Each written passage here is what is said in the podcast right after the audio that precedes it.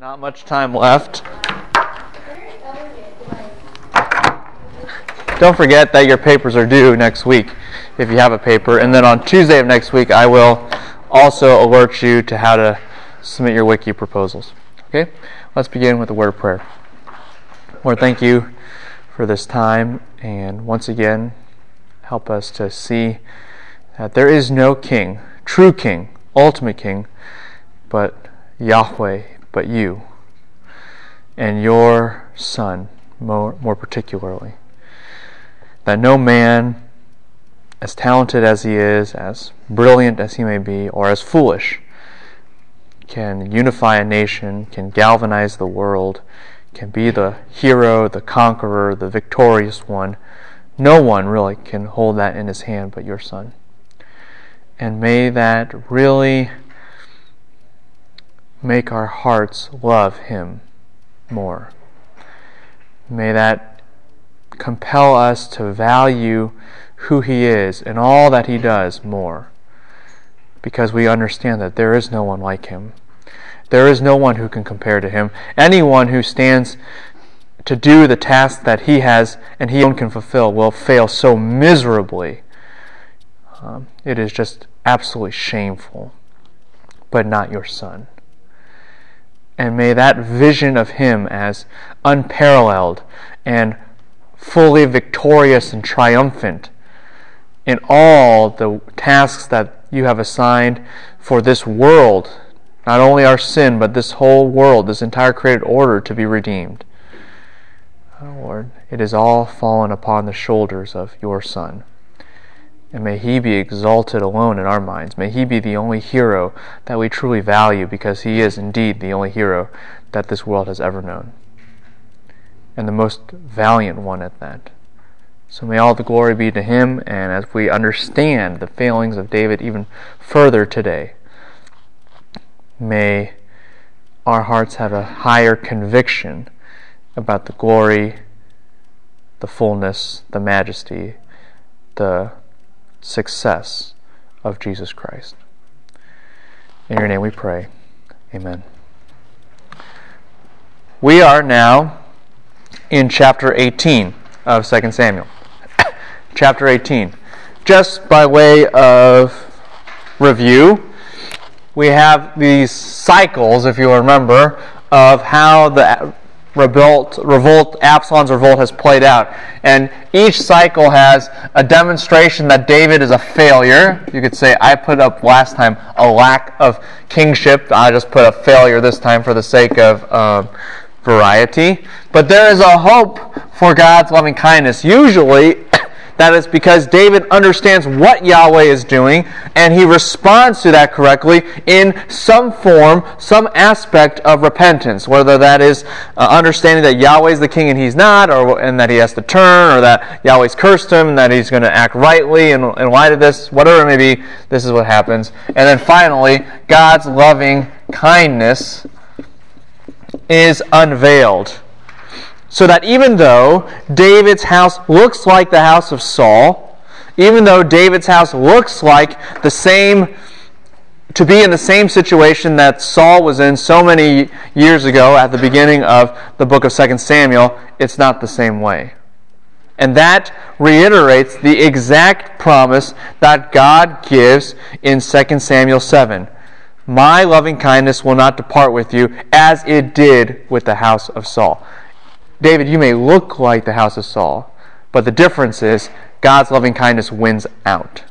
And so we have this really great tension, and it's a tension that's held together by points one and three. David as a human failure, but God as a faithful king, and that produces one thing that produces hope. And if you can really grasp this tension that's developing throughout the entire book, then you understand, you'll be able to understand the ending. Because what we see is points 1 and 3 clearly laid out, uh, starting from approximately chapter 13 all the way through chapter 20. And then what do you think the last part of the book is going to be about? The hope. Does that make sense to everybody? So that's next week. We're going to cover that. But right now, we just need to see how terrible David is. Really is. And I want to reiterate just because I'm trying to think a little bit big picture. Why does 2 Samuel go through such great depths to tell you that David is terrible, that David is bad, that he's a loser? Because even the Jewish people, as well as the Sunday school people, believe that he's awesome. Does that make sense to everybody? And, and they have that expectation. I mean, in Sunday school, I mean, people just kind of stumble around this whole Absalom deal, and Absalom's such a bad guy, and this is all Absalom's fault. When who who caused all this? David. David started all this. David has this decree about the sword will not leave your house and somebody else will sweep your wives. You just omit that in, in Sunday school, and they omit these kinds of things with, um, you know, in in Jewish thought. David is a good guy. He's always a good guy, and that goodness is upheld throughout Scripture. But Second Samuel is trying to show something. He's not the good guy. He might be a good guy relatively, but he's certainly not the right guy and you're looking for somebody else. And just to show, David can't do the job. You think David's a good guy? He is a good guy. He's better than everybody else, but he can't do the job. He can't do the job. That's reiterated over and over and over again. And that's why it emphasizes his failure. And that, with the tension of God's loving kindness, produces the hope. If you don't understand that David, in by presupposition is a good guy, then you don't understand why there's actually real tension. Does that make sense to everybody? You look as if David's your savior, but he can't be. So you got to find what? A new David. See how that starts to all work in redemptive history? Okay, good. So here is where he becomes even more a loser. First time, he's a loser because he says, Okay, Absalom has just taken over. He's started a coup. Let's run. Which is totally idiotic. It's the first time, like I said other times, that David has ever advised to run from battle. David's always been the one to lead into battle. This is the first time he's ever said, let's retreat. It is the most foolish move possible. And then, on top of that, you know, David is talking to Ziba. Remember that?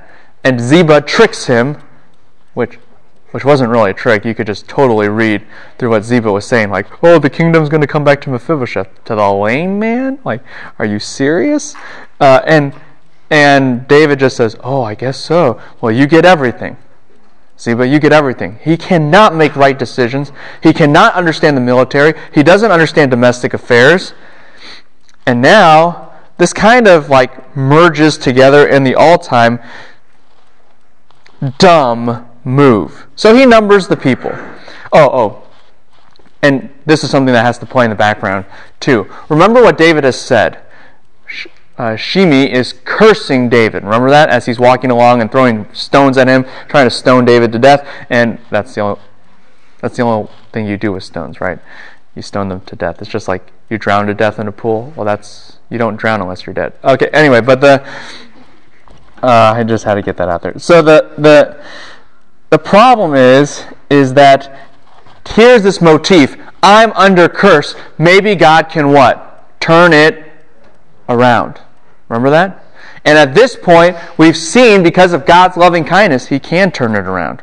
He gets Hushai in there. Everyone remember this? He and, and all that brilliant maneuvering there. And so now it's all turning around. And so originally, David is under curse, and Absalom, I'll just draw him with long hair, is under blessing. What's going to happen? Switch.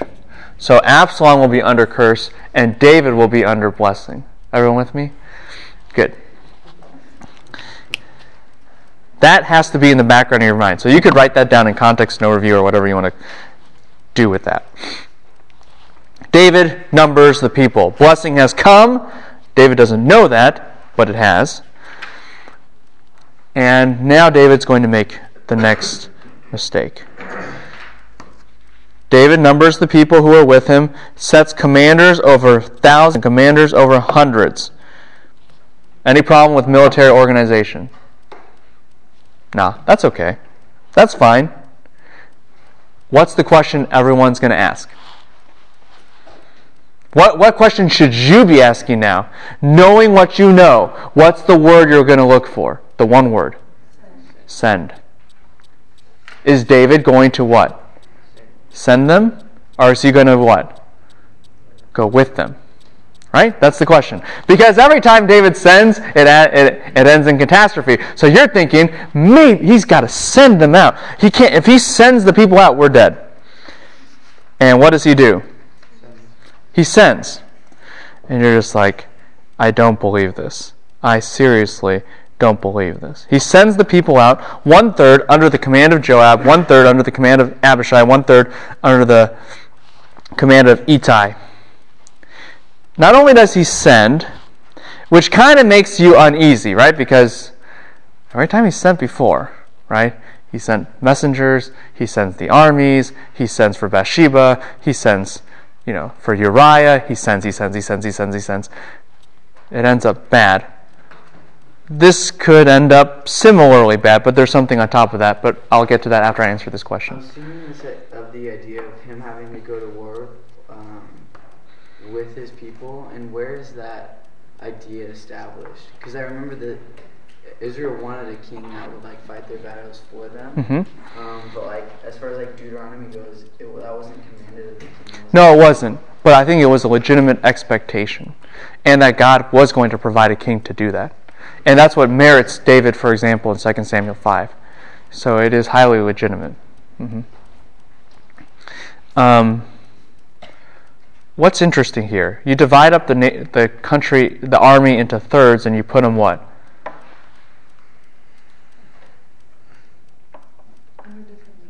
Under different leaders. But who's who's the general of the entire army?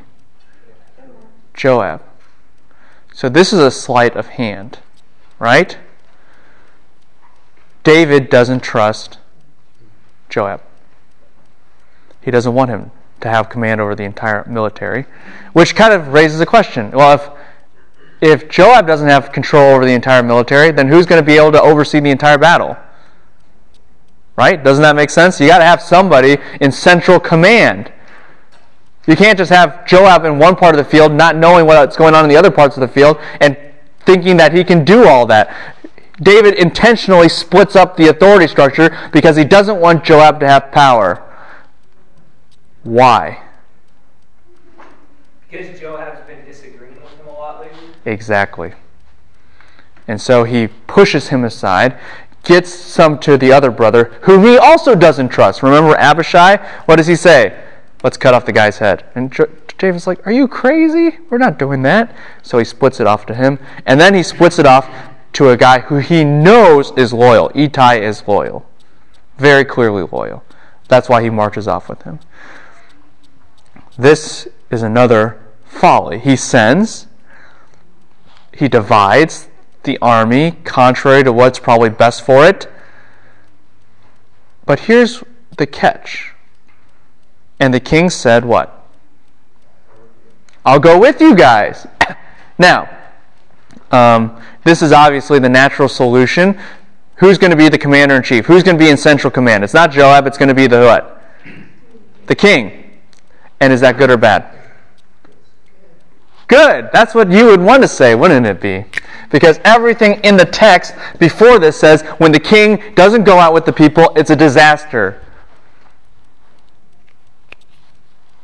But here, I would argue to you, it's actually reversed. Why does David want to go out in battle? Why does he put Joab away from the main command? Why does he do all this? Why does he act contrary to his original intentions? Why? He wants Absalom to live. He is going to insert himself into the battle so that Absalom will stay alive. Now, what did Ahithophel say? What did Ahithophel counsel? You have to surgically strike. You have to kill David. Right? That's the only way you're going to end this conflict. You've got to go after the leader. So, what's David's strategy? And what is he trying to enforce by inserting himself as central command? Either he's going to die instead of Absalom, or he's going to kill all the Israelites instead of Absalom. See how this works? Or he's going to have all his forces die instead of Absalom. Do you see that? Because the simplest way to end the battle, the most militarily logical way to end the battle, is to kill the leader. But David is proposing a strategy to end the battle without killing the leader. Do you see the problem? Do you see the issue? And guess who picks up on this? Everybody. What does the next verse say? But the men said. Not just Joab. Jo- Joab doesn't even have to open his mouth. It's the entire army going, No, no, no, no, no. We're not going down that road. You shall not go out. For indeed, if we indeed flee, they won't care about us. They'll care about you. And David's thinking what? Precisely. And the people are thinking, Precisely not. You are worth more than 10,000 of us. Therefore, it is better that you be ready to help us from the city.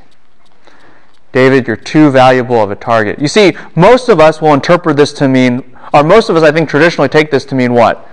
David, the people really care about David. That's true. They do. But you have to take them literally. David's strategy is inherently foolish. Does everyone does that make sense to you all? It's it's not just like David's being pious. Oh, I'm going to go fight with you. They know what's going on. Do you see why David is foolish here? He's not acting like a real king. Let's put it this way. The times when he's supposed to go out with the army, he doesn't go. And the times when he's not supposed to go with the army, he what? Tries to go. He does everything wrong. Everything wrong. Wait, so it's wrong that he wants to go out to save his son Absalom, and people see that, so it's wrong, they don't want him to come, because he's rather, they would rather sacrifice himself and have his son die, is that? He rather, what will become very evident toward the end is that he rather sacrifice himself, his army, whatever, and let his son live. That is an absolute travesty. This guy can't be a king. He doesn't understand how to lead. Okay? And this will come to a head in a dialogue between Joab and David. Yeah. I guess I don't see how that would play out in like in the battle situ like battle situation. Um, like how like sense? Well, David, let's say David was central command. He's overseeing the battle from like a hilltop or something like that, right? And he's over the forest and he sees Absalom running, right? For his life. What's David going to do? Pull the army away from Absalom. But as long as Absalom runs, the battle continues. So every moment that he delays in killing Absalom, that means Israelite soldiers on both sides are going to die. But David can do that because he's central command. And to even more thoroughly answer your question, Chad, I'll answer it in one second. Because we still have verse 4. So here's what David says. Oh, yeah, huh? Is there any symbolism here between um, God not killing us right away for our sin and David not wanting to kill his son right away for his sin? Not really. Yeah, I mean, you could draw like a parallel. But David's obviously not trying to kill his son, kind of to the detriment of everybody else and foolishly. And God's really doing the opposite with us because it is in the end for his glory. So it, they're kind of different situations, even if you wanted to make an analogy. Yeah. Um, verse 4 What does David do? What does the king do? This is funny. I mean, it's not funny, but it's funny. Whatever seems best to you. it's like, okay, who's the king, right? Who, who, who is the king? You're supposed to know what's best, and you're and I don't just do whatever you want me to do. By the way, this has a ring to it of there was no king in Israel, and everyone did what was right in their own eyes. It's just back to square one, or square zero, or a negative square. Whatever you want to think about it, this is just a complete retrograde.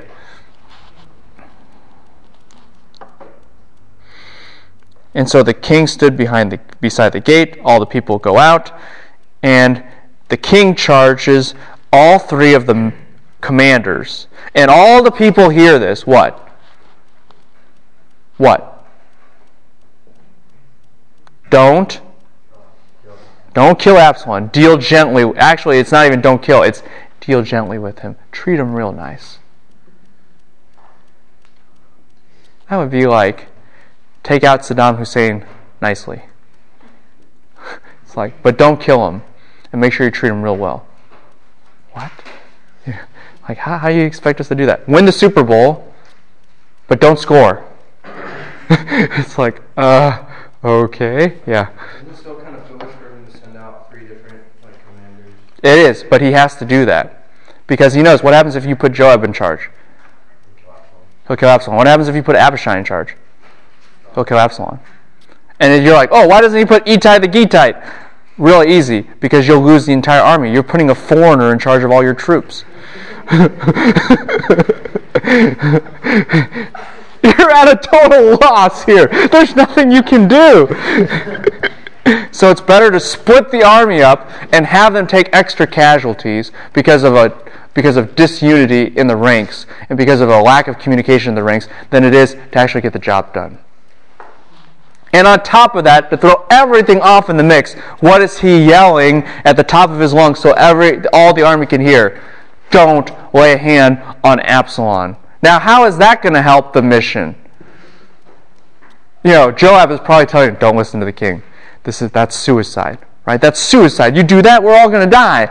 And the king is screaming at the top of the lungs, contradicting, contradicting, excuse me, Joab. Don't touch Absalom. Do you see? Do you see? Do you see the problem here? This is absolute foolishness. Yeah, yeah. there have been times like that, not to that degree, but we would have to, where the higher ups would tell us something, and we'd be like, "Well, they don't, they are not there. They don't have eyes on. Do the, do the other." Yeah, and the only problem is, right? I mean, forget about like lack of intelligence or something like that that could cause decisions to go awry. David's you don't need any intelligence to figure this out, right? I mean, you already got Ahithophel, who's now dead, telling you this is what you have to do. And his counsel's like the what? The Word of God. You know what you have to do. But David says, don't do it. Do you understand? David is a failure. And I, we shouldn't say this arrogantly. Once again, I want to stress that. Don't say it like, oh, I'm better than David. I, I could have figured this one out. No. Maybe you could have, but that doesn't make you better than David. David's not the real king. You might think he's the best one, but he's not the right one. Can't be. You make a mistake like this, uh uh-uh, uh, you are not the best one.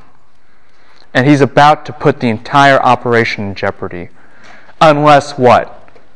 God's loving kindness wins out. See that? See, the reason you need God's loving kindness is, well, okay, were it not for God at this moment, what would happen? if everyone obeyed David's orders, Joab just acquiesces for some funny reason, what happens? They can't kill Absalom. Therefore, they're in the wilderness, they're outnumbered, and what's going to happen to everybody? They'll die. Because the war will never stop. And then David, what? Loses his kingship, and redemptive history is over. See, that's what happens. Were it not for God. Okay. Yeah. How does David go from uh, being such like a mighty man and knowing how to do all this stuff militarily, like before, like before he was king? And, like, even at one point, you know, he, he was in Saul's camp and he had a chance to right to kill him. Like knowing like how to do all that and knowing how to lead like his men, to all of a sudden like now, like he has no idea what to do. Sin. You see. Um, it's kind of like this. I've never seen this movie. I've only read about it on Wikipedia, but so I could be totally wrong. It's the movie Hitch. Have you heard of this movie? I think it has uh, Will Smith or something. Somebody in yeah. So and and he, right doesn't have him in there? Okay, okay, okay. it's like that'd be really embarrassing, you know. But uh, he he's supposed to be the guru about how to you know get people together, matchmaker, right? And then he falls in love and everything he does goes wrong. Everyone understand this? Here's David. He is the military genius. Everyone knows it. That's why he's king. And then sin enters his life. And there's something, someone he loves irrationally. Right? Why does, why does Absalom always get away with murder, even? It's because David loves this son. But he can't accept him, but he loves him. So God just exploits that weakness to, the, to its end. And here's David's love for his son. and God knows it, but God's raised up this one so close to him to go against him. And David has lost all ability to do that. But how did Absalom get there in the first place? Because of sin. Because David's sin opened the window, we've been through this, that Amnon used to manipulate the situation, which provided the opportunity for Absalom, and everything goes on from there. And God said, You sin, you become dumb. You become foolish. And that's exactly what happens. So already you start to see the need, what? For a king who doesn't sin who will always be wise and right and true and righteous. You need that king. If you don't have him, it will just be a total debacle. So that's that's what's going on here. And here David is totally foolish, just really foolish, and he's put the whole thing in jeopardy. But God's loving kindness has to win out. Yes. The pointing to one of them having to die, and like you think even David realizes that. Like you can't you can't have both. Uh, one of who has to die. either David or Absalom. Like, Yeah, David's not that dumb. Yeah, he knows. Ahithophel's already said so. Everybody knows that. And David is just trying to force the opposite irrationally. I mean, that's why David runs. Because he knows if he acts immediately, Absalom's dead. So he runs. He does the foolish thing. And, and all his strategy is really not about his own survival, but about Absalom, which doesn't make any sense at all. hmm Um, is there, it seems like he's kind of set himself up for whatever decision he makes, he's in the wrong. Uh, is there a right decision here? Just, like, is to just go and kill Absalom? The right decision would have been from the very beginning, when you heard Absalom now rebelled, assemble the troops, we go south, we take them out now. Right, you see that in his life, though, where he would do all these wrong things to get to the point where he has no options. Right. But he does have an option here, and that's to kill Absalom, that's the right option. Yeah, Okay. but he doesn't even take that right option, so that forces more wrong options, uh, as we will now see in the next page. Uh huh. Doesn't he know that Absalom has to die? Like four of his sons are gonna die. Does he? Yeah, he gets it. So why is he trying to go against what is gonna inevitably happen? I can't ex- justify this guy to you. Sin. Sin makes you dumb, you know, or whatever, however you want to put it. I mean, uh, you're like asking me to defend the guy that I just spent the entire semester tearing down. Give me a break. Can't have it both ways, you know. I can't keep David alive and shoot him dead, you know. I mean, come on, give me a break here. All right. Next page. Blessing to curse. Blessing to curse. Blessing to curse. Absalom has, it's all been reversed now, and so Absalom is what? Cursed. Absalom is now cursed. And so the people went out into the field against Israel. The battle took place in the forest of Ephraim. There, um, the people were soundly defeated before the servants of David. this is fascinating wording because it rem- resembles what wording?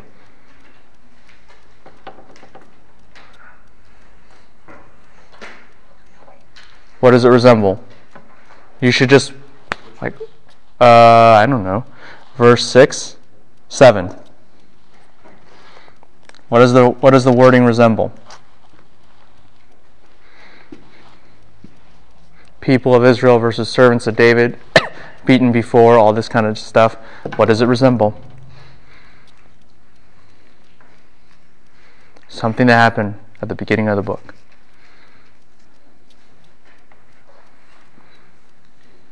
And uh, the, the battle between Abner and the servants of David. Yes.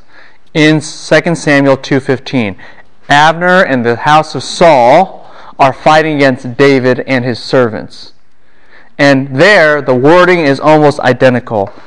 The people of Israel were defeated, were beaten before the servants of David. Now, let's make the parallels right and get to the theological conclusion. David versus Saul. Servants of David, S O D, versus uh, people of Israel. Yes? Something like that. Now we have what? Still David versus who? Absalom. And Absalom now has become like the house of Saul. Everything's been turned around. Originally, who looked like the house of Saul every single time? David. He runs to Mahanaim, house of Saul. He has all these problems, house of Saul. He looks like he's in retreat, house of Saul. Now what? Everything's been turned around. David's no longer like the house of Saul. Absalom's like the house of Saul. Which means what? God's loving kindness has remained with David and redeemed him from being like the house of Saul. Therefore, curse has also there been transformed into blessing for David, and now the curse falls against Absalom. The slaughter that day was great 20,000 men, way more than what was before. And actually, here's the funny thing how did most of the people die? The forest. No, it's not the trees that are alive, okay? It's just, it's like people are running around and they slip and fall and, and they fall in a ravine and they die, or they get caught up in a tree and hang and, and die, or they run into a tree branch and then they die. What, whatever it might be. You know, things get intense in, in, in the battlefield. And what does that testify? It wasn't by the hand of man, it was by the hand of God. Once again, just David, if you didn't get the drift, the reason you're saved is not because your sol- the soldiers are executing perfect military strategy. What is their military strategy according to David? Foolish military strategy. So what does God do? Well, I can't use the soldiers, I'll use the forest. And he, and he uses the force and, and gets this going. And here's the case in point. Here's Absalom. He happens to meet the servants of David. And because Absalom's riding on a donkey. Now, this is strange uh, for a couple of reasons. And there are a couple of explanations, and maybe all of them play into one to another. Why is it strange to be riding a donkey into war? That's like that's like driving a Bentley into battle, right? I mean, you don't you just don't do that kind of stuff. It's like, well, okay, I knew. Never mind. Uh, so, you know, you know, and then they blow the guy up. I mean. This just reminds me of a quick joke. This has nothing to do with this class, but but there's this there's this this is comic relief. The the Fraser gives me this co- or show tells me about this comic strip of you know there's this star up in the heavens like you know wise men following the star kind of thing, and then there there's these dead camels in a crater with smoke coming out, and there's a tank, and and it says wanderers in the wilderness chasing a, a foreign object, Israel had to destroy them, right? Because you know it's allusion back to the to the whole thing. It's like what, you know. Anyway, but that's what would happen if you just did this in battle. It would, maybe it only makes it's funny to Israeli people, but anyway, just and to me who's lived there for a long time, like that would definitely happen. Like camel bombers, you know, like what's going on? Uh, the, anyway, but the the whole point is here: you don't ride a mule into battle any more than you would drive a Bentley into war. You know, like what are you doing with that thing on the battlefield? That doesn't make any sense. You ride a what into battle? A horse. So that raises two issues. Oh, you also know why you don't ride a mule into battle? Because unlike a horse, mules kind of, I mean, they can go relatively fast, but they're kind of just unwieldy animals, and you're now elevated above everybody. Do you see that? So it's like dude, you're just a you're just a mowing a target, you know, that that doesn't move fast enough or furious enough to do anything. So why did why did so what could be the problem? David, what to the horses? David does what to the horses? Hamstrings all the horses, right? So they're no longer good for military use. So what could Absalom have done? He could have joined the battle on foot, but he chooses to go on on what? Mule because because he'll look good. Yeah, he'll definitely look. That's for sure. He'll be very apparent from anyone. This is vanity. Once again, no matter how you slice and dice this, whether it's like, well, he doesn't have a horse, so he has to ride a mule. Look, if you don't have a horse, don't ride. You know, don't just just just be normal. But he can't do that. He's got to look like a king, and kings ride, even if it's on a mule. It doesn't matter. So he's on this mule, and he meets David's servants, and he flees. And that gives him just enough height so that what? He gets caught in the tree. Isn't that providential? God creates a tree that has a branch just the right height, such that Absalom, riding the mule, as opposed to not riding a mule or riding a horse. See, by the way, uh, notice the wording of this text, even though Josephus gives us some later details, but it says here that he's caught by his what? Head. Right? Read the text. Caught by his rosh, head, not by his hair. Now, you're like, oh, but was he by? It could have been. I think that would be extra funny, but, uh, but the text emphasizes his head. Why? Perfect height.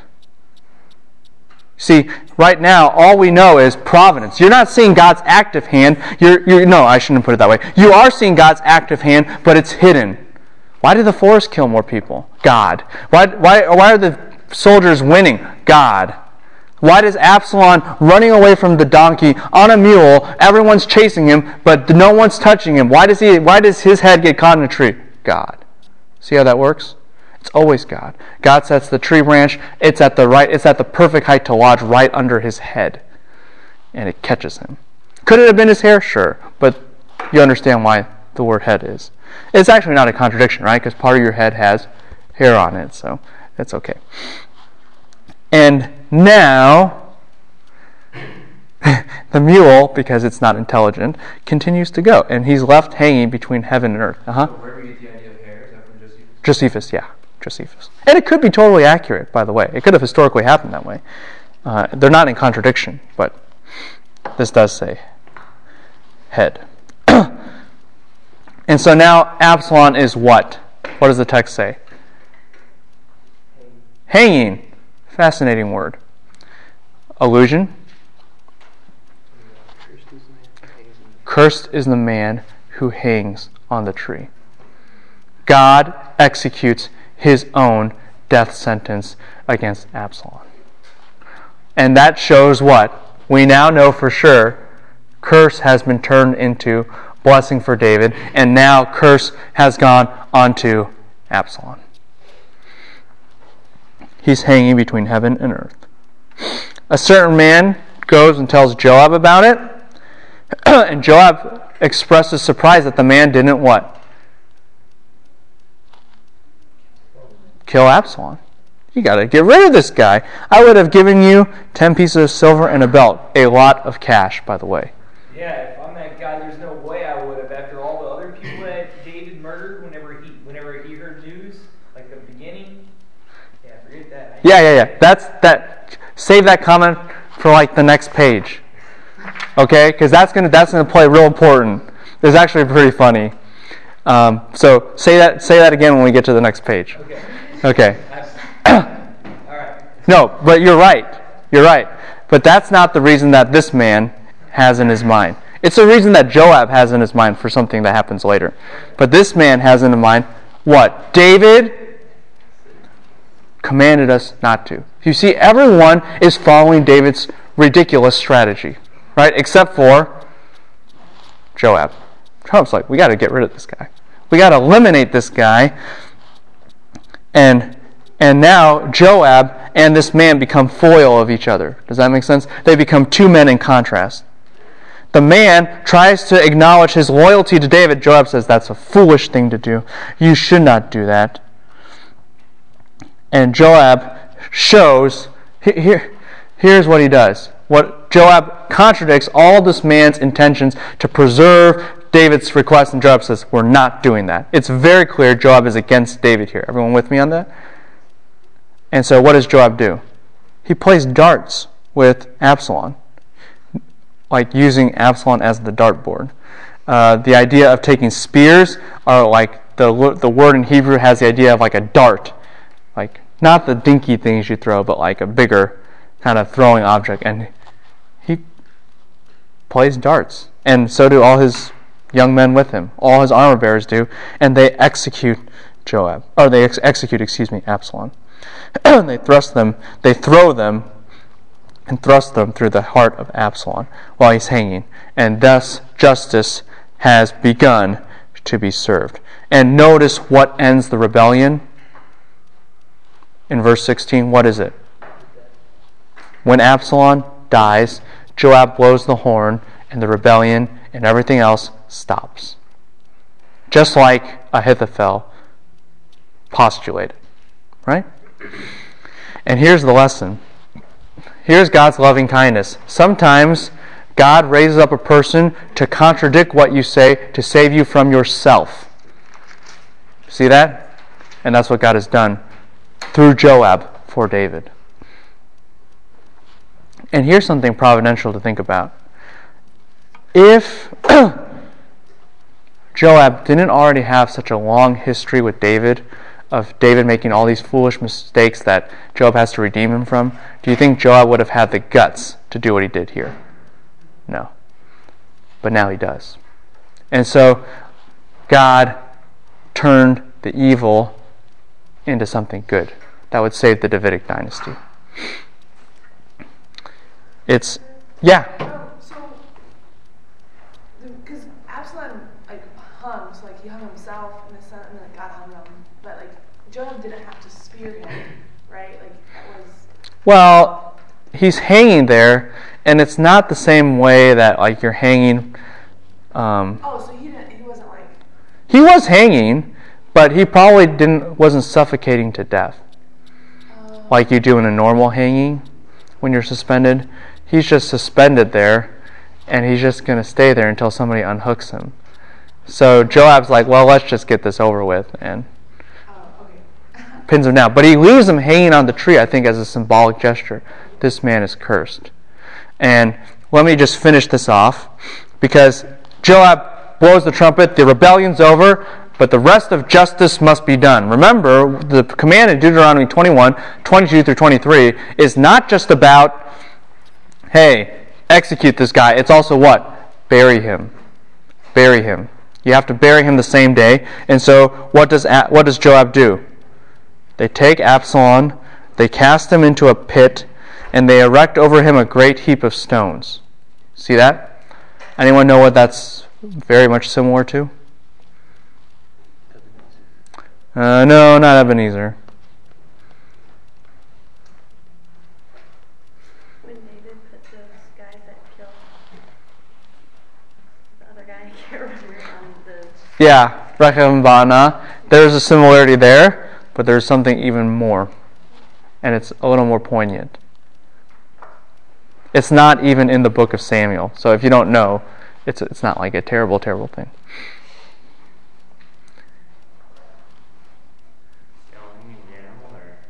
No, no. Here, let, let,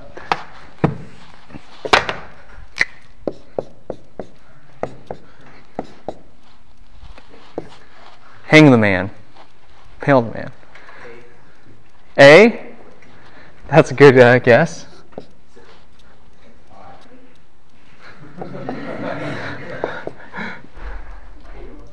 king of Ai. The king of Ai had the identical punishment. Because Deuteronomy 21, 22 through 23 is predominantly targeted against leadership.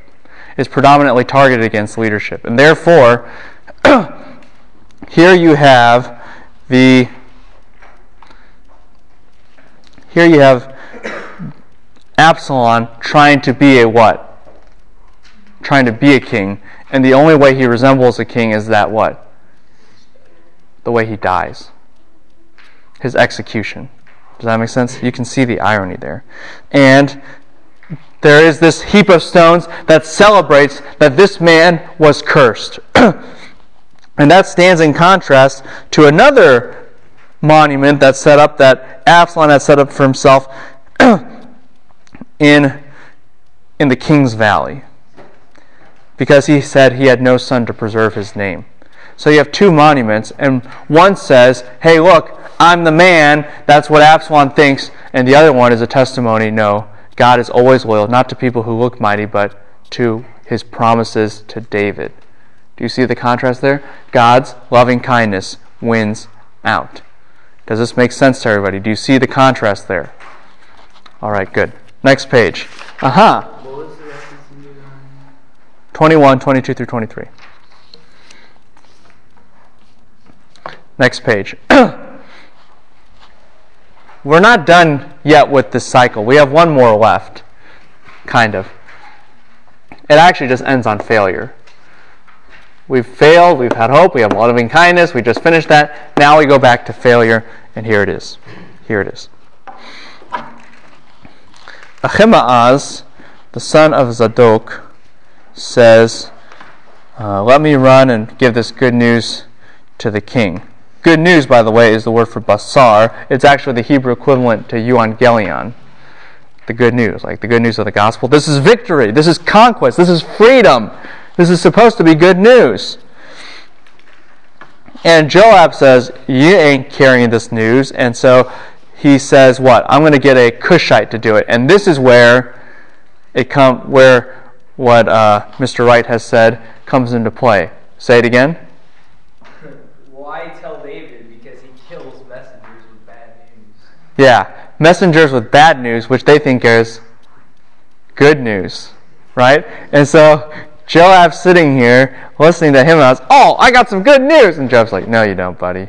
Really, you don't. Uh, Cushite, we don't really need you. You're a foreigner. Come on over, and we're going to send you. Does that make sense to everybody? Basically, Joab is sending a fall guy to, to get whacked by David. and he's trying to save what? Ahimaaz's life. Does that make sense to everybody? I mean, this is this is what's going on here. Okay. But there's something more aside from that historical, you know, point. Uh, but it's still there. Ahimaaz is a foil to David. Ahimaaz in this story is a foil to David. Everyone remember what a foil is? Compare and contrast. Ahimaaz understands and sees God's providence in this situation and rightly understands what God has done. He is overjoyed, he is exuberant about God's loving kindness to the Davidic dynasty. And we see that. He try look, Joab is Ahimaaz's what? Commander. Technically. He's a superior. And here he's run he's breaking military protocol to beg Joab to send him. But he thinks this is such good news, and he wants to be the bringer of it, that he's going to do it. And he's going to run whether Joab sends the Cushite or not. Does that make sense everybody? He's determined because he believes that this is good. And he runs so fast he passes the Cushite, who has a head start. This is the picture of somebody who really understands what God's loving kindness has done. Right? So excited. It goes into his speech, his social conduct, even his physical actions. Now, this is interesting. David's sitting at the gate. This is where the contrast comes in. And he sends a messenger to the, or he sends a watchman to the roof. Now, good or bad? Bad.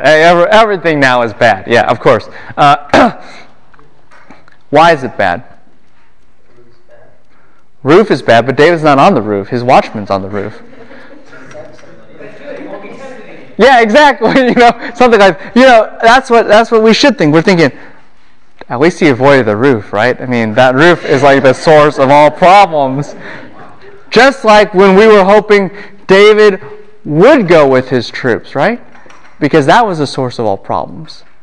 But now everything's reversed again. What should he have been doing? watching from the roof because he cares about his troops. And so, when he's supposed to be on the roof, he's not on the roof. And when he's not supposed to be on the roof, he is on the roof. This is the entire problem. This guy cannot do what's right. Yes, sir.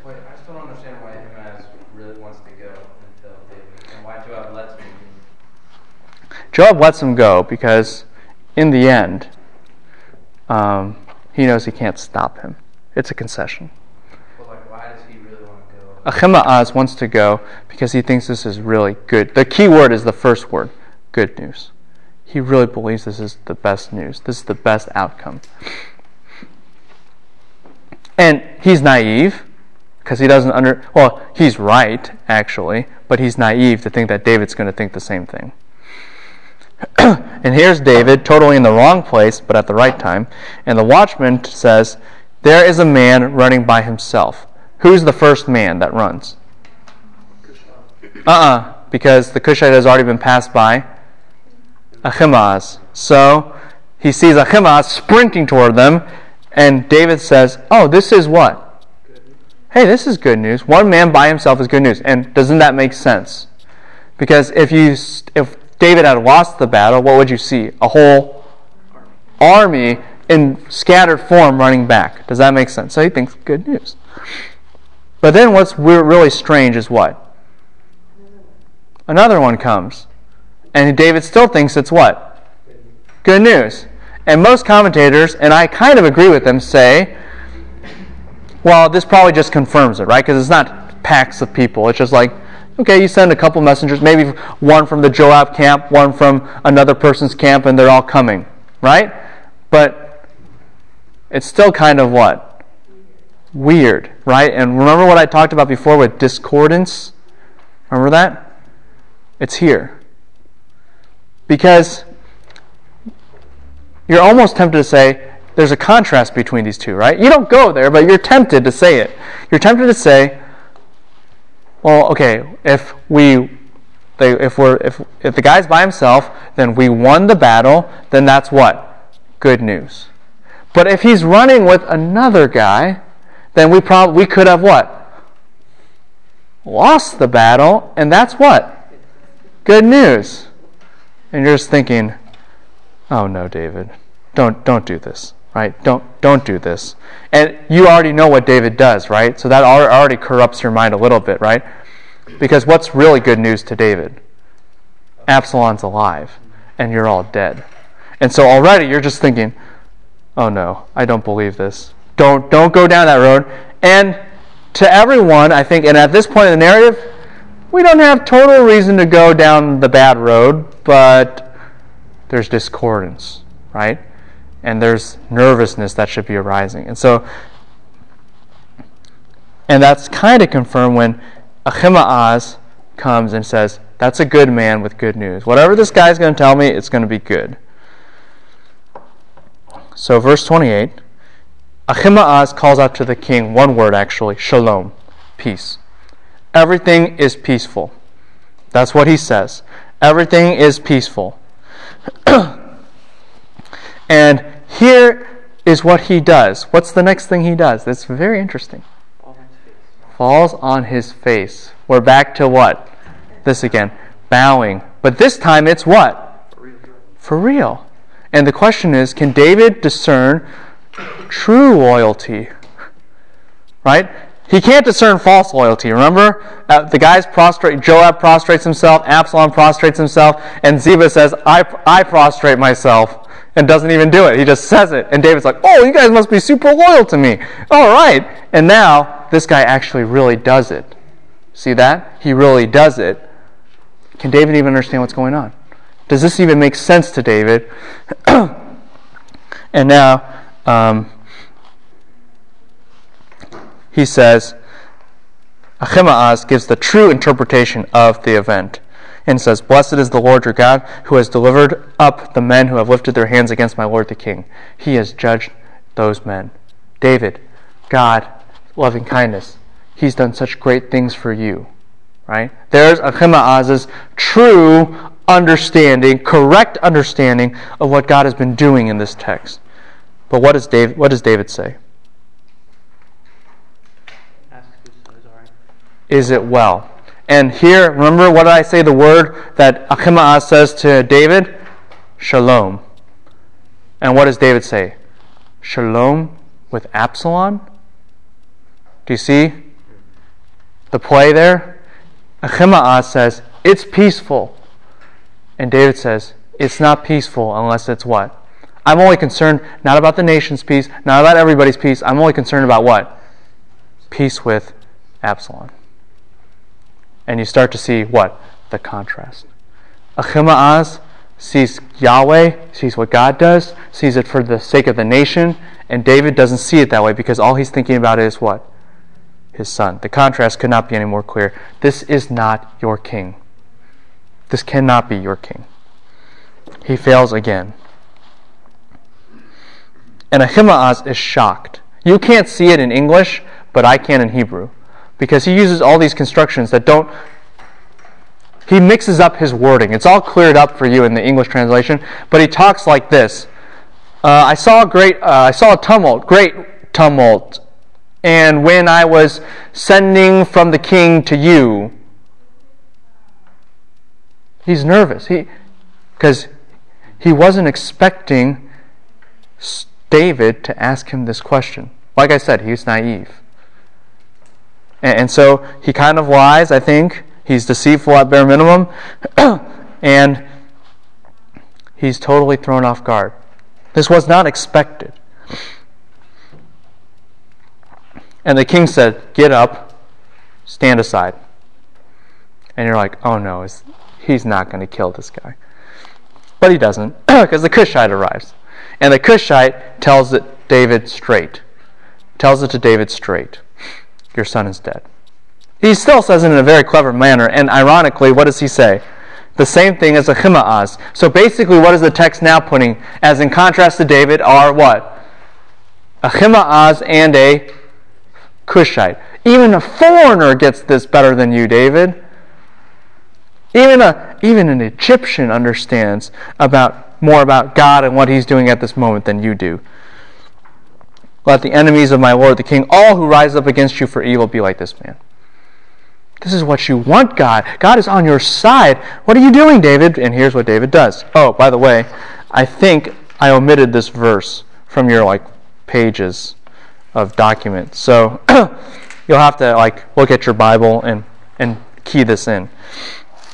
The king was deeply moved and went up to the chamber over the gate. It's funny. I mean, it's not funny, but it is funny. The word for deeply moved is ragaz in Hebrew. It denotes a shaking. That's what it literally denotes shaking, like when you shake in anger. David's, I guess you could say he's deeply moved. That's kind of a nice way to put it in English. What is he? He's, ups, he's not even upset, he's irate. Okay. They just saved your life and you got what? Mad about it. Do you see how crazy this is? And then on top of that, just, just to, I think, make us chuckle a little bit, he goes where? He goes up to the roof chamber. it's like David. When you're not supposed to be there, you are there. And when you were supposed to be there, you're not there. And now you're not supposed to be there, and you're there. Goodness gracious. And he weeps. You see, here's, here's why the roof is such a terrible place. Because the roof, why do you stand on a roof? To see everybody and so that everybody sees you. And so now he's made a public display.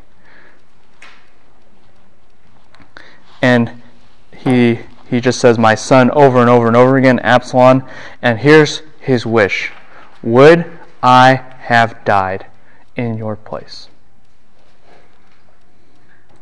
Do you know what that's saying? That's saying, I wish we had lost the battle. And that starts to confirm all the dissonance and the discordance that we've had before, doesn't it? What's really good news to this guy? Well, it ain't what Ahimaaz thought was good news. It ain't what God thought was good news. It runs totally contrary to all this. So then we have another foil that arises Joab versus David. And this becomes the key. This becomes the key. It was told to Joab, Behold, the king is weeping and he's mourning for Absalom. And what happens as a direct result of this is that the victory It's crazy. This word for victory is salvation. I mean, I just, I, when I first read that in Hebrew, I was just so taken aback because it's such a strong word. It, I mean, this is this is not just like, hey, we won, like it was good. This is the word for like God's delivering power and something that you rejoice over. I mean, it's a very evocative term. It's not just victory; it's salvation. The salvation that occurred that day was turned into mourning. David had destroyed everything Yahweh had done. For the people heard that day that they that the king grieved for his son. And so the people stealthily moved away from the city as people stealthily move away from battle. Illusion?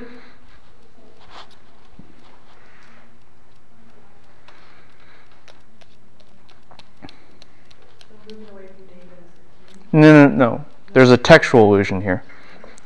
It's in 2 Samuel. Hint. There's a hint of it already on the board.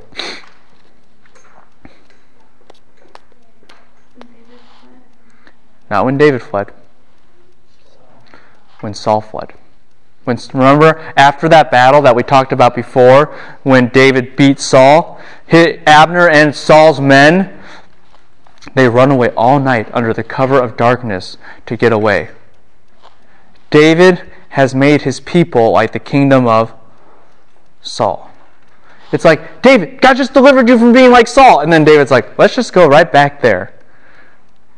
This guy cannot be the king. You know, God's loving kindness prevents David's house from being like Saul, but David's failure makes his kingdom like Saul's kingdom. They're humiliated like when troops steal away from battle. It's a terrible thing. And so the king continues to cry. And so Joab comes into the house to the king. Oh, well, that's interesting wording. That's much better wording than I thought other English translations had done. It literally says, Joab comes to the king, the house. Why?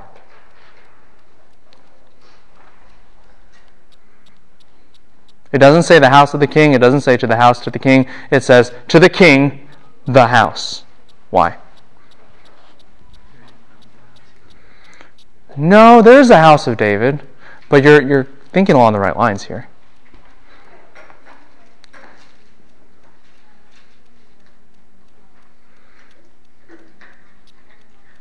How is it, how is it written? Uh, let me give you a different kind of translation. David, Joab comes to David, or Joab comes to the king, who is the house.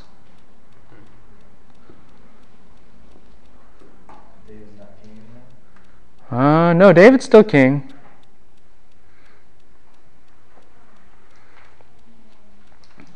What's the house an allusion to?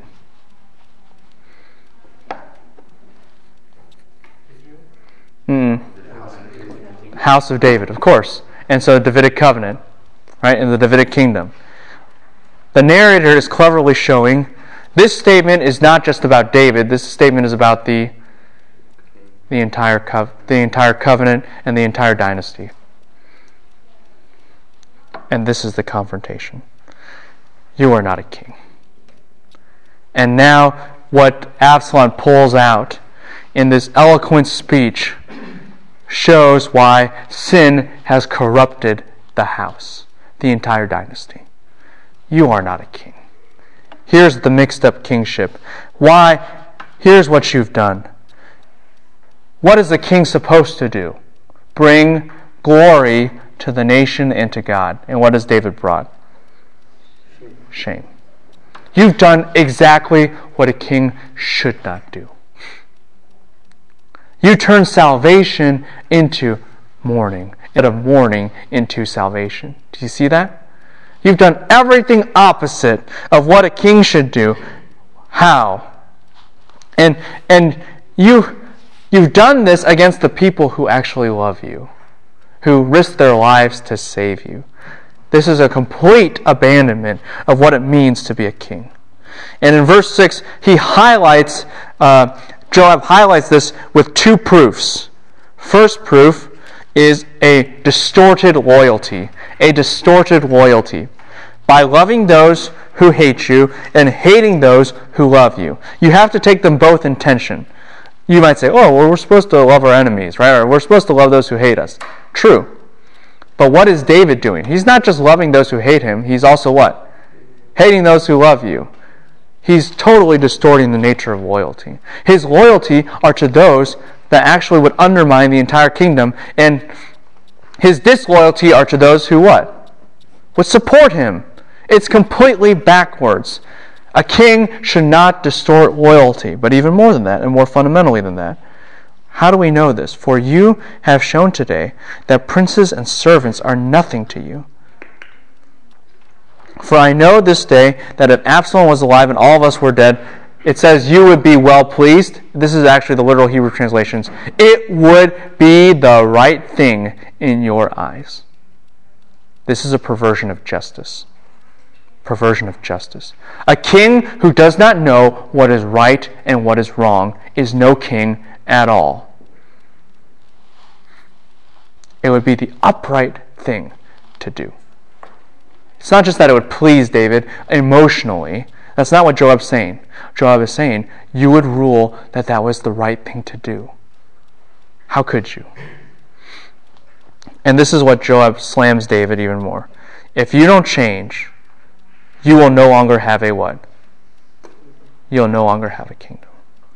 Remember what we said before? And I'll try to repeat this toward the end again. David is not the real king, or what establishes David as real king is personal integrity, then what? Military dominance, and then what? Political unification. Now what do we have here? No person. He's a failure. And then what? He ha- he's not controlling the military. Joab is in control of more of the military. And now what? Joab is telling him, if you don't get your act together, what? You lose your kingdom. You're gone, David. There is no po- political pull you have anymore. And now everything worse than everything you experienced all the way up to this point. Joab remembers all of David's mistakes, just like we remember it. But God always had what? Bailed him out every single time. Joab says, You don't have that luxury anymore. You're under wrath. You're under judgment. And so you think all those bad things that you barely averted, they're all going to come back against you. And so the king arose and he goes to the people at the gate to hopefully show his appreciation of them. Next page. we have to blitz through this kind of quickly, but let me just show you here. The, the entire section ends with two proofs of a lack of unity. Remember what I just said personal integrity, military dominance, and political unification. This section ends with the complete disillusion of political unification. David is not the king anymore. He doesn't have the political pull. And so everyone's arguing at first to put David back on the throne, which is kind of strange if you think about it. Well, if you're all saying the same thing, then what's the argument? Unless people are what? Not saying the same thing. And that other people are trying to convince other people to put him on the throne. Does that make sense? In a positive way. There is no unity. There is no unity. And here's what David has to do he has to send Zadok and Abiathar back to the tribe of. Read it for yourself. Tribe of Judah. To bring them back to himself. Um, why is that strange? Compare and contrast with what happened before. Judah automatically comes to David's side. Now he has to make special amends. And he even has to do what? He promotes Amasa. Do you guys remember who Amasa is? He's the general for Absalom. He promotes Amasa as the new general over Joab. Obviously, there's some historical things going on there, like he doesn't like Joab killing Absalom, so he demotes Joab, puts Amasa over the place. But do you understand? This is a suicidally bad move. You don't put the general of the people that try to kill you as your top general. It's like, you know, George Bush says, I got a good vice president. His name is Saddam. You know, it's like, what? You know, like, are you crazy? That's what David has just done. You know? That doesn't make any sense whatsoever. But he has to do crazy things like that, even foolish things like that, to get Judah back on his side. Does he have political pull anymore? No way. And as this is going on, and as they're returning across, several characters come back and show their head. Shimi, Ziba, and the tribe of Benjamin. Why? Why? What does Shimi do during the during David's wilderness wandering? Threw stones at him. What did Ziba do? Tricks him. Do you see what they're all doing? They're backpedaling. Oh no, David's going to find us out. We're dead. So they all try to, they all help. Here, David, we'll carry your stuff over the River Jordan. You know, they're all helping him get over. And Shimi says, please don't kill me. And what David, what should have David done as a good king? You disobey me, you die. I'm the right king. But Shimi and Ziba are with what tribe? The tribe of Benjamin. And I've got to bring them back in. So what do I do? Instead of showing what ought to have been done according to the law, I'll just show mercy. Even though this guy is a total liability against the kingdom. And so he brings him in. And Abishai's like, well, shouldn't we lop off his head? And David just gets mad and loses it. Why? Because Abishai and Joab are actually saying the right thing. And David doesn't want to hear it. Because he has to do whatever it takes to get back each individual tribe. Do you see that? He doesn't have the political pull anymore. Next page. Then he meets Mephibosheth because Ziba is also a what? A liar, and he's there. And Mephibosheth has nothing. He, he's unkept. His feet are unkept. He's, he's not done any personal hygiene. He's a mess. And the king says, Why didn't you go? And Mephibosheth answers, What? I was tricked. I couldn't do anything. It's exactly what, I, what we postulated before. If Ziba leaves him, he can't chase after the guy. He's lame in both feet. And so Mephibosheth gives this passionate response, this passionate response of loyalty to the king. You can do whatever you want to me. You've been more than good to me. You've been good to my father's household. I won't complain. Whatever is right in your eyes, you can do it. And and now the king has a problem, right? The king has a problem. Because who's he trying to win over? The tribe of Benjamin. So if he kicks Ziba out, and Ziba, as the tribe of Benjamin, has what? Profited him, then he's not going to get the tribe. But what is he supposed to be? He's supposed to be loyal to Mephibosheth. And, and wouldn't you want to be loyal to this guy? This guy's so loyal. Do you see what happened? And so what does the king do? We'll do a 50 50. You get half, he gets half. You can both divide the land. And here's Mephibosheth's haunting words I just care about you, David. I don't even need the land he can have all of it. And it just shows David's hypocrisy even more. Remember what Joab said? You pervert loyalty. You love the ones who hate you and hate the ones who love you. What do you see right here? That played out again. David is not the real king. He can't pull things together. He doesn't know how to rule. He's completely incompetent. Everyone with me? Next page.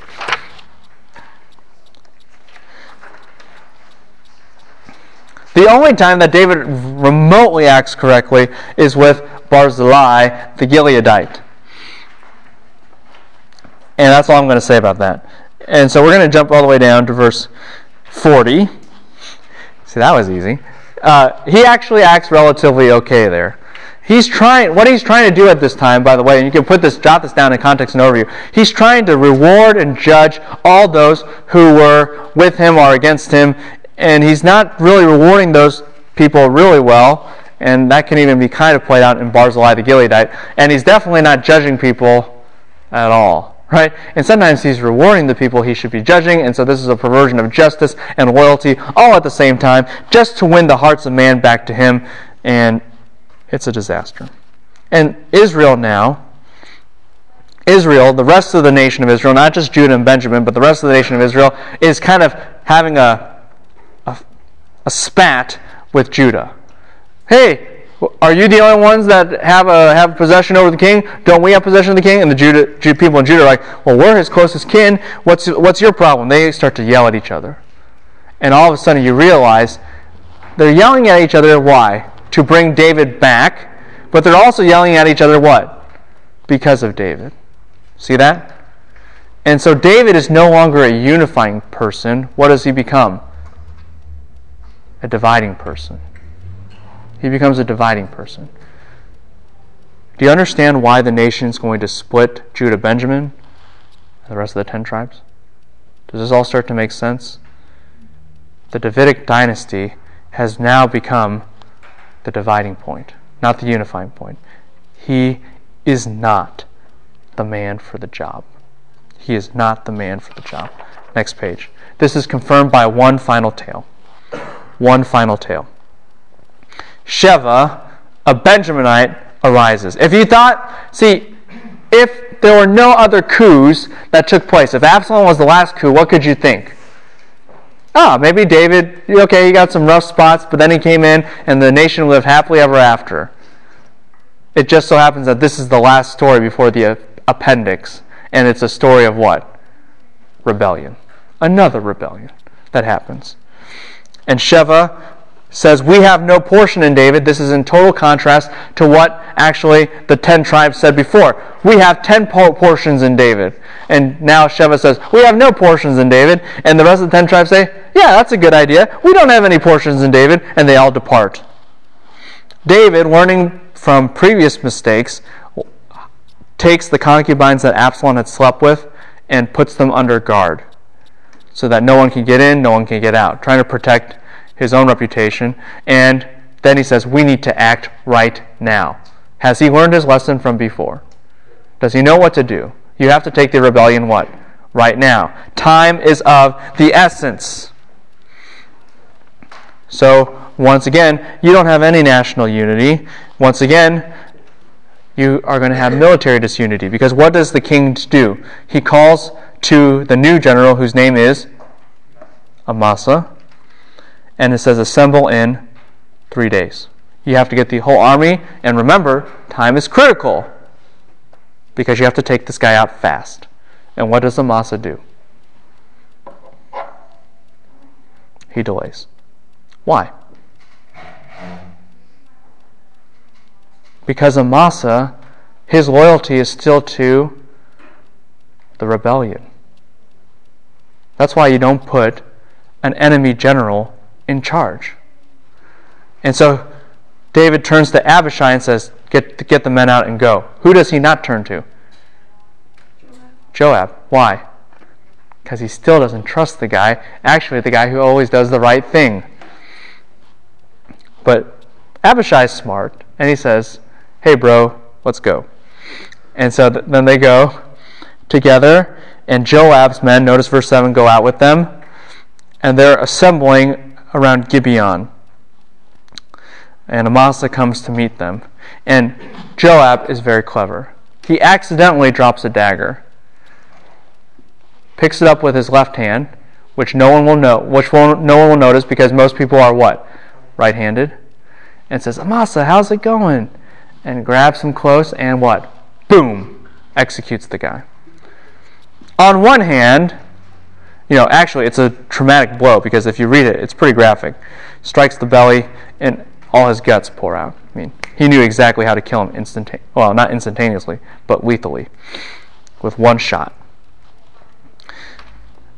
Here's what's going on in Joab's mind. Amasa is a traitor. He's committed treason. We can't tolerate this. But unfortunately, the Bible doesn't look well upon assassinations. Uh, even Eglon, and Ehud for that matter, was not looked upon positively in the book of Judges. But, so there is a tension there, but Joab is completely going for David rather than against David. But do you see here? Does David really control his army? Not at all. It's crazy. You have people killing people within the army, but no matter what, and this is kind of funny, God's loving kindness still prevails. Even despite all of this, David can't make good decisions. David can't control a nation. David can't control his military. And this is all at the last minute, and God still pulls for him. And so Joab's young man comes out as Amasa is wallowing in his blood, just there bleeding and gurgling to death, and saying, Come on, if you're for Joab, stand with Joab. And everyone looks at Amasa and says, I don't know about this, right? This is kind of gross. So, so the young men, what do they do? They're okay. You got to remember that um, highways are along the ridge routes, all right, or along cavernous valleys. But this is a, probably along a ridge route. And what do they do? They throw them off the road down the ridge, so that no one sees them, and throws a blanket on top of them and says, "Okay, everyone ready?" And everyone's like, "We're ready. Let's go." And that's all that it takes. It's, it's kind of it's kind of put in there for kind of sick humor, I suppose. And then but there's actually a real reason, which is that no one's sure who is right and who is wrong. Right? Is Joab right for killing this guy? I think so, but it's pretty graphic and it's pretty gross. So, okay, just get rid of the stumbling block and let's just move. Does that make sense? The military doesn't have this clear vision and purpose anymore like it did before. It was so easy. Before, you just follow Joab, and whatever Joab says, that's the right thing to do, and that's what we should do. It's no longer. But God still will save the day. They go really far north. Abel Beth Ma'akah, that's like really far north. Um, you see that at the border point between Israel and Lebanon. I mean, that's how far north we're going. Okay? Uh, or, yeah, yeah, that's right. And so this is really far north, and that just shows how deep the rebellion has gone. And they're now besieging a city. What's the problem now? You waited, they're in a city, and to besiege a city, you're risking, on one hand, you're, what, what does a siege normally demand? Time. So you're letting the rebellion what? Increase with time. But if you take drastic action against a city, you're going to what? You're going to do two things. You're going to have to kill a lot of men. We've already seen this before. And two, you're potentially going to start a civil war, aren't you? Because you're declaring war against one of your own cities. Does that make sense? And so now, we not only do we have the Amasa military problem, now we have the siege problem. But God, after all these problems, still redeems. He sends a woman. Isn't that ironic? The woman starts it, the woman ends it. And she says, I got a solution. You just need abs- you just need Sheva, right? Yes. So she talks to the wise men of the city, they give him his head, and it's all resolved. God's loving kindness wins out. It ends the rebellion quickly, without bloodshed, what we always needed, even though the whole army was totally awry and all the military strategy was gone. God figures out a way to solve the problem. And so we have this tension. David is a failure. He can't do anything right. But in spite of that, what? God's faithfulness wins out. Here's what's funny. At the very end of this, there's this kind of like status update about Joab's over the whole army, and here's like all these different people, and blah, blah, blah, blah, blah. Remember where we first heard this? I told you to memorize it for a long time ago. At the end of 2 Samuel 8. At the end of 2 Samuel 8, that was recording all the victories David had as a new bearer of the Davidic covenant. Everyone remember that? They went down and they removed all the idols. Remember this? And they killed all the bad guys. And, and so here was this list of all these good men of David's administration who are upholding righteousness and justice. And what is this supposed to show you? This has been totally turned around. This is a laughing stock. This is totally false. Joab's the guy over the whole army Kinda. if David would ever let him. Does that make sense to everybody? This is just, this is all coming to pieces. And that's exactly the nature of David. He's coming to pieces. He's a failure. But they're all there because of what? God's loving kindness, which demands what? Hope. Somebody's got to be able to put the pieces back together again. Somebody's got to be able to fulfill God's loving kindness. So, what do we need? And what does the Davidic covenant thereby project on the rest of redemptive history? That's for next week.